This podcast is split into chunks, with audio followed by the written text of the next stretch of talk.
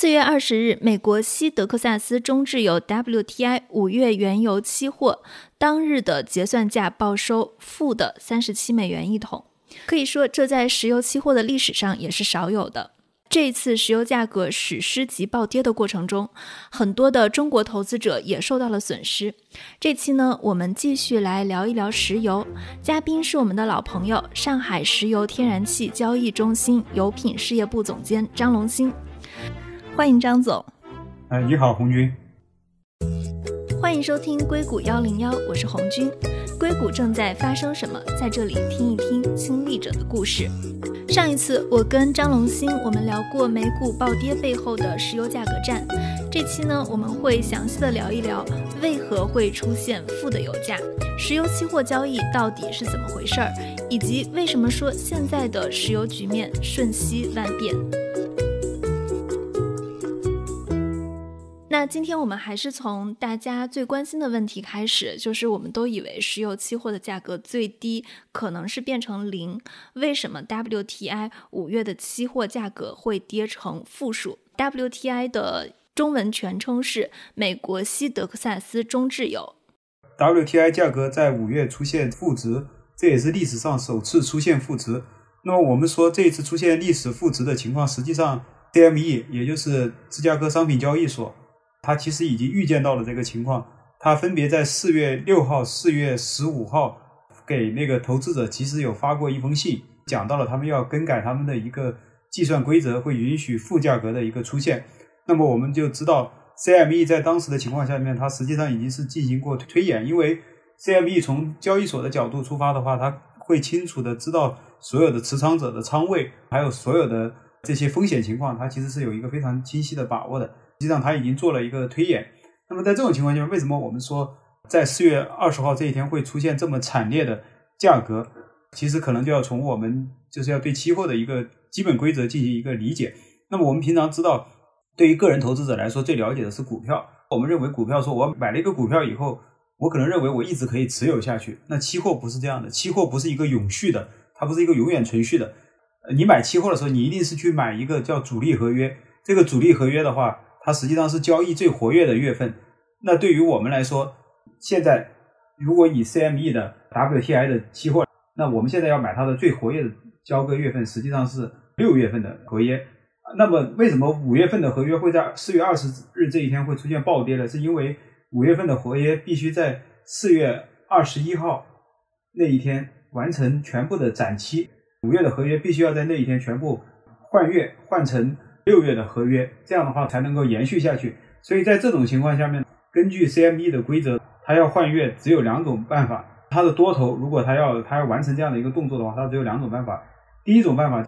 进行这种现金的交割，也就是说它必须要把它的五月的合约把它卖掉，再买进六月的合约。还有一种办法是什么呢？也就是说它必须要去完成这种现货的交收，因为它已经买了，这样它是一个多头嘛，它买了这个东西，那么他就必须要去把这个货提走。我们知道 C M E 的规则里面其实有一个很大的问题，就是它是在库欣在库欣里面进行提油。那么库欣的话是在美国的俄克拉玛州，那么在这个地方的话，它是一个非常大的一个油库。但是我们要知道，现在全球的原油需求出现了 百分之三十 的坍塌，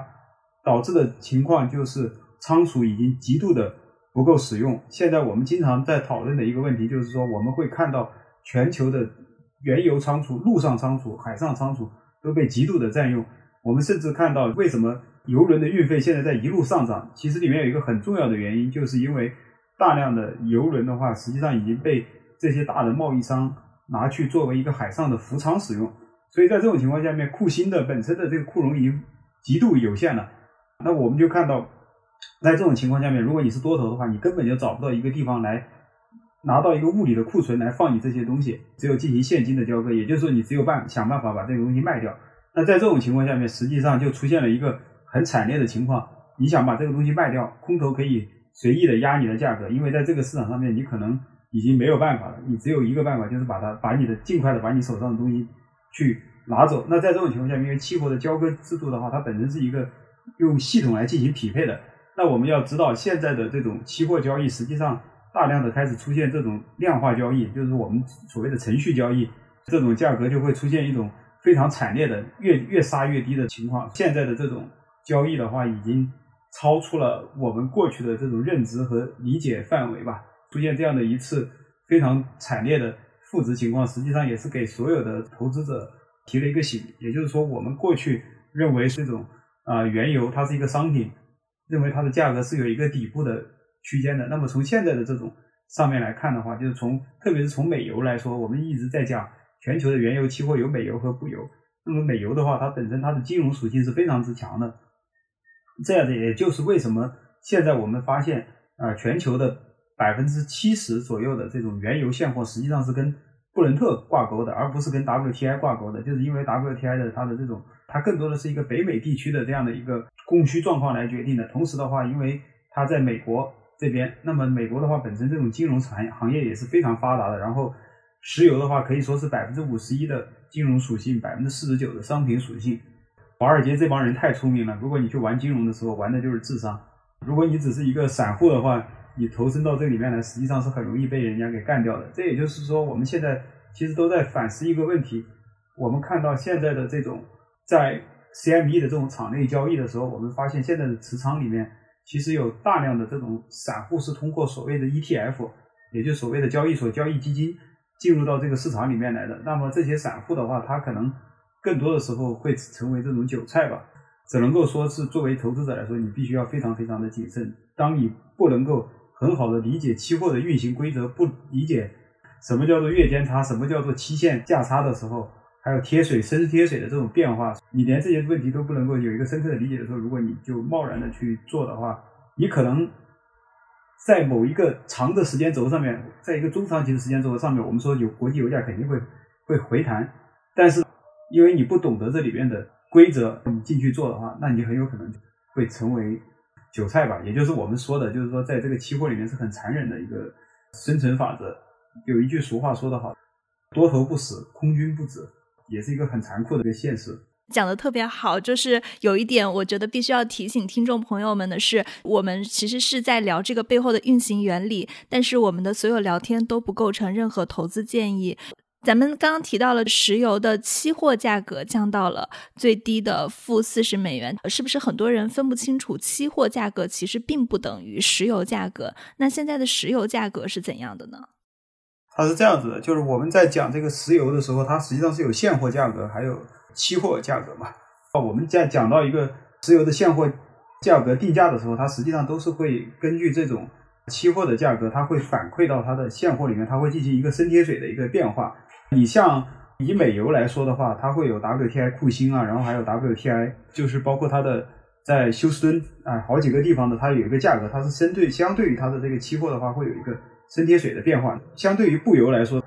它会有一个更加复杂的一个价格体系，因为我们就要讲到布油的时候，它实际上是有一个现货市场，然后还有一个中远期的市场，还有一个期货的市场，然后它们三者之间实际上是一个互相制衡关系。那么也就是说，我们看到的现在的这种现货，就是在 W T I 以美国的原油来说的话，实际上美国原油的现货已经开始出现这种负的价差了。特别是我们看到的像那个西加拿大的有一种油叫 Western Canadian Blend， 这种油的话，它本身是一种种植原油，这种种植原油它对 W T I 本身就是一个剪贴水。那么我们知道 W T I 在前期的话，它运行的价格也就是在十九到二十美元左右的情况下面，它那个时候的剪贴水就已经减到了十几美元，甚至在最厉害的时候减到了二十多美元，所以实际上那个时候现货上面已经开始出现了这种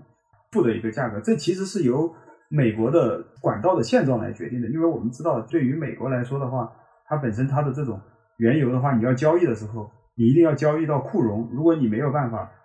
把这个油送到这个库容里面去排上这个计划的话，那你实际上是没有办法把你的原油送到你的消费者手上。那对于这些生产商来说的话，他把这个油打出来了以后，它实际上面临着它这个油无处可放，它只能够说想办法贴钱，它都都得把这个油给清出去，所以是这样的一个一个情况。我们在提到就是为什么这个 W T I 五月份的原油期货价格会跌成负的，你也提到了期货有两种交割，一种是现金交割，一种是现货交收。那当库欣市的整个的原油的存量满了以后，大家其实是没有办法选第二个现货交收的，所以只能现金交割把它移到下一个月。呃，那我可不可以理解成整个原油价格跌成负的，其实从根本上来说还是现在供过于求，然后需求端不足，原油库存满了，可能还是是受疫情的影响，现在大家的生产严重的过剩了。对，你说的没错。实际上新冠肺炎疫情对全球的冲击力是非常大的，就是我们过去的认知都不足以支撑我们现在的这个世界。我们过去在讲到过去原油它的这种增长，它一直在过去的几十年里面实际上一直都是在保持一个高速增长，那我们现在突然看到原油的 百分之三十 的需求突然被蒸发掉了，那你这样是这是一个什么样的一个概念？你想想这么多的原油生产出来了以后，它往哪里放？它不可能重新把它打回到地下去，它只能放到它的那个仓储空间里面。所以我们看到全世界的原油仓储空间都被不停的占用，海上陆上处处告急。那你在这种情况下面，对于这种现货市场来说，它就是以一种极度的供大于求，那它导致的一个情况就是说，你的现货市场已经被极度的扭曲了。那你现在想在期货市场上面去搏一个机会的话，那对于你来说，所有的人都是这么想的。这也就是我们看到的期货市场上面已经出现了严重的，用我们自己的俗语讲叫 Super Contango 结构，就是所谓的深度正向市场结构。也就是说，在近月端，我们现在讲到的 W T I 的话，六月份的价格和 W T I 十二月份的价格，十一月份的价格的话，实际上已经出现了严重的深水的现象。六月份是比较便宜的，但是十二月肯定会比现在的六月要高出很多的价格来。大家都认为就是说，在未来的话，这个市场是一个供不应求的一个情况，所以这就导致市场的话，它是一个深度的深水的结构，也就是深度的正向市场结构。在这样的一个深度正向市场结构的时候，实际上所有的人想到的办法就都是去囤油。那你就要想一个问题，如果这个仓储结构全部都被用完了的时候，这个市场会怎么办？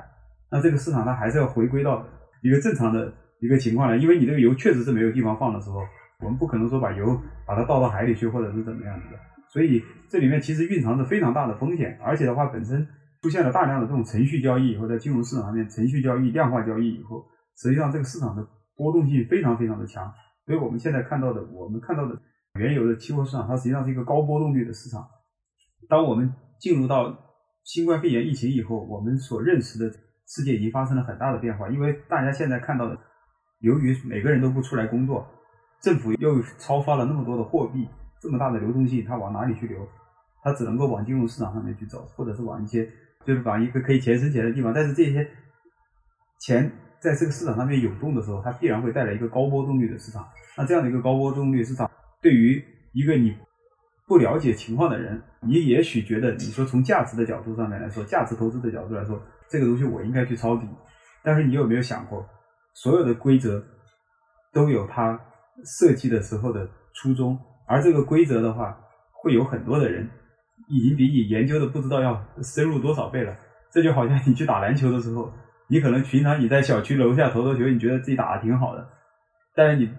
去跟这些 N B A 的人打的时候，你就会觉得人家简直是无所不能的大神。永远不要用业余的这种想法去和这种职业的选手去比拼吧。这次石油期货价格出现了负数以后，我看见有很多网友在问，当时美国牛奶过剩的时候，他们有倾倒牛奶，就会有网友问，为什么不能倒石油呢？石油的话，它本身是它是藏在这个地质结构里面的，它是被人类抽到地面上来的。你如果把它倒到地上的话，会造成非常严重的环境的灾难，这是绝对不可以做的。对于一个具有很强的物理和化学属性的一个品种来说，你不能够用简简单单的水啊或者是牛奶这种东西来理解啊。上一期其实我们有聊到过欧佩克组织以及石油减产协议，它可以很好的去调节这种石油的产能过剩。我看见国际能源署它有一个预测是四月份石油的需求量同比减少了每天两千九百万桶，然后现在也是降到了二十五年以来的最低水平，现在的需求量可能是九百三十万一天。根据你的理解，现在以及未来各国的减产情况是怎么样的呢？啊，它是这样子的啊，因为当时欧派各家谈减产的时候，实际上当时市场的话有一个很大的提振，因为当时特朗普放话出来说减产两千万桶每日，但是最后他们的减产实际上是在九百六十万桶每日，就是俄罗斯啊，包括沙特啊，他们做出来的让步是九百六十，而且这个减产的协议实际上是从五月份开始执行的，也就是说四月份实际上是没有办法解决这个严重过剩的问题，所以这个减产协议出来了以后，就是我们看到在靴子落地之前的话，当时的国际油价有一个呃跳升，当时我们看到布伦特的话涨到了呃三十三美元左右的一个价格。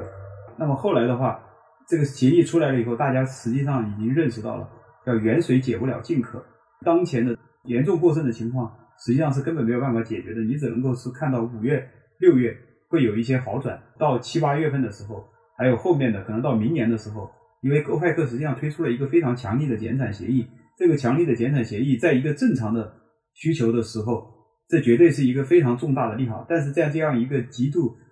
被扭曲的市场，需求被极度扼杀的这样的一个市场上面，这样的一份减产协议显然是不够的。这也就是为什么我们看到在欧派克加的减产协议出来了以后，市场出现了一个非常大的一个下坠的一个趋势，甚至在周一的时候出现了一个负值的这个情况，实际上认识到了你真正的严重的眼前的问题没有解决，就好像、呃、我们经常以前不是看到过一个呃寓言嘛，它里面是这样说的，就是叫涸泽之鱼嘛，车子压了一条路，路上压了一个车痕出来了，然后后来里面有一个鱼啊，有一条鱼，这个时候它快渴死了，然后后来他向那个路边的一个人求救，然后路边的那个人说啊，说你不要着急，我现在去给你引东海之水，来把你让你拥有一个东海。那条鱼说：“你能不能把我先扔到旁边的那个池塘里面去？我我马上就要被晒死了。”现在的这个欧派克家的这种减产协议，可能就有点类似于这种感觉吧。中远期来说的话，这是一个非常大的一个减产协议，但是对于当前的市场极度扭曲的市场来说，这份协议明显不够用。那现在跟未来的减产，它现在它的这个减产量是可以减到现在的需求量嘛？因为我看见各国可能还是在欧派克的基础上，还是会有一些进一步的减产协议。但是这个进一步的减产协议之后，在这几个月内，如果说疫情还在蔓延的话，那它可能还是一个供过于求的情况，它并没有减产到现在的一个需求量。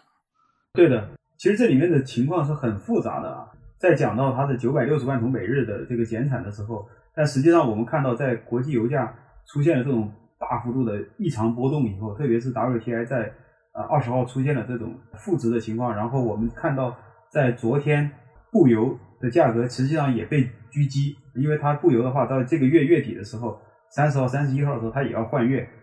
实际上我们看到现在的这个欧派克家的话，昨天晚上实际上他们进行了很深度的一个讨论，昨天晚上他们也没有拿出一个好的一个办法来。我们看到今天最新的表态是沙特和俄罗斯都有提到说他们会采取一个比较大的一个减产，说是可能希望能够减产到一千两百万桶到一千五百万桶每日，而且不会等到到了五月份的时候才开始减产。实际上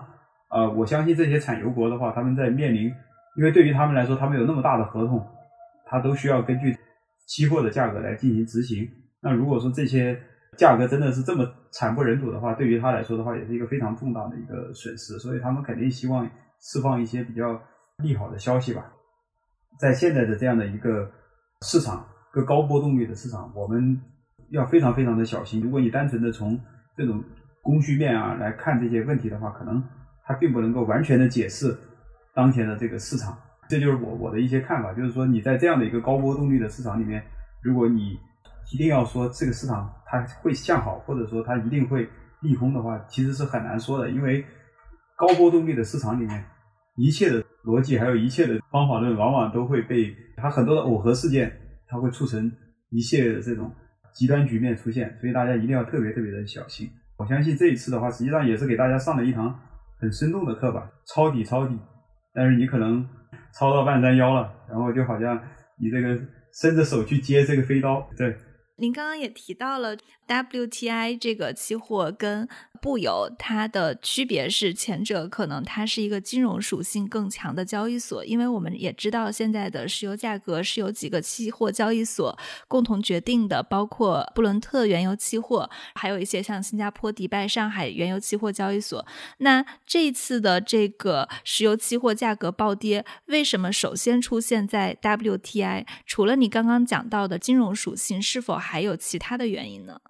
这个是因为 W T I 的话，它是要求它是可以现金交割，然后的话还有就是它是有一个实物交割，它是这两点。对于布伦特来说，因为布伦特的它的这个北海原油啊，它现在这个产量已经比较小了，所以的话它实际上实物交割现在已经比较小了，它已经没有了，它是纯粹的现金交割，它是一个完全进行现金交割的一个品种。然后的话呢，布伦特的架构的话，它实际上是一个船货的架构，它实际上是跟船结合起来的一个货，它不像美国的 W T I 原油，因为 W T I 的原油它是有管道的管融交易的这特性，在这种美国的这种原油库存严重不够用的情况下面，而且的话它又要求你这个多头的话要自己去把这个油给拿走，那么在这种情况下面，实际上它会出现很多的制约多头的物理因素，所以在这种情况下 W T I 会出现非常大的异动。那么对于布伦特来说的话，我刚才也跟你讲到过，布伦特的话它本身是有这种现货、中远期，然后还有期货的市场，它们三者之间是互相制衡的这样的一个关系，它不会像 W T I 那样出现非常极端的情况。但是我们要非常小心的一点就是说，如果大的资本它能够在这种 W T I 上面兴风作浪的话，那么它在布伦特的上面它其实也会也可以利用它的规则。所以我们现在看到包括像布伦特所在的 I C E， 就是伦敦的洲际交易所，他们现在也在非常谨慎的在观察这个市场的行情啊，所以的话我们就是说要特别小心吧。只能说现在的交易所类型也是很慌张的啊，因为我们因为我们要知道，我相信任何一个期货交易所它也不希望出现一个负的价格，因为这个负的价格对于你这个交易所来说是一个非常大的一个伤害。所有的投资者如果他的信心被被你这样一次团灭了以后，在未来对于你的长期的发展呀、啊，还有你的整体的战略啊，伤害是非常之大的。我们刚刚聊到了 W T I 暴跌的原因，那接下来我们聊一下石油价格暴跌的影响。你认为现在期货价格跟石油价格跌到这么低，对未来包括对中国分别会产生怎样的影响？我觉得它现在这个价格跌到这个水平的话，它可能会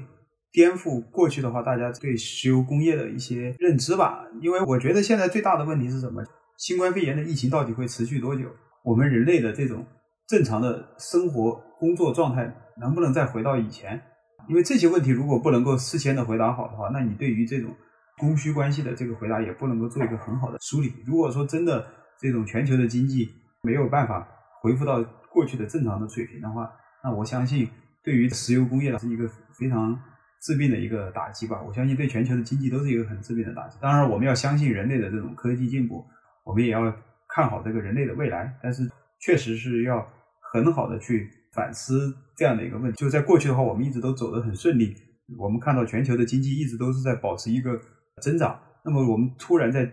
今年的这个时刻突然被按下了这样的一个暂停键。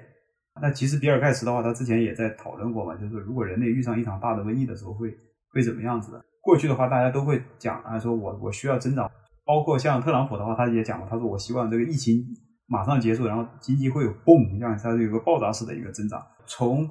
中长期的一个角度来说，相信人类的这种科技的进步，然后还有用一个乐观的态度来看待问题的话，就是说如果疫情过去了，那么我们相信人类的生活肯定还是会回到正轨的，那么这个石油工业它肯定也是会回到正轨的。那么从这个呃上游的角度来说，因为这么一段时间的这种低油价，或者说低油价到底会持续多久，其实对于整个行业的伤害会非常的大啊，也就是意味着上游的这些包括油田的开采啊，然后还有做油田服务的这些行业，他们会面临着极度的这种困境。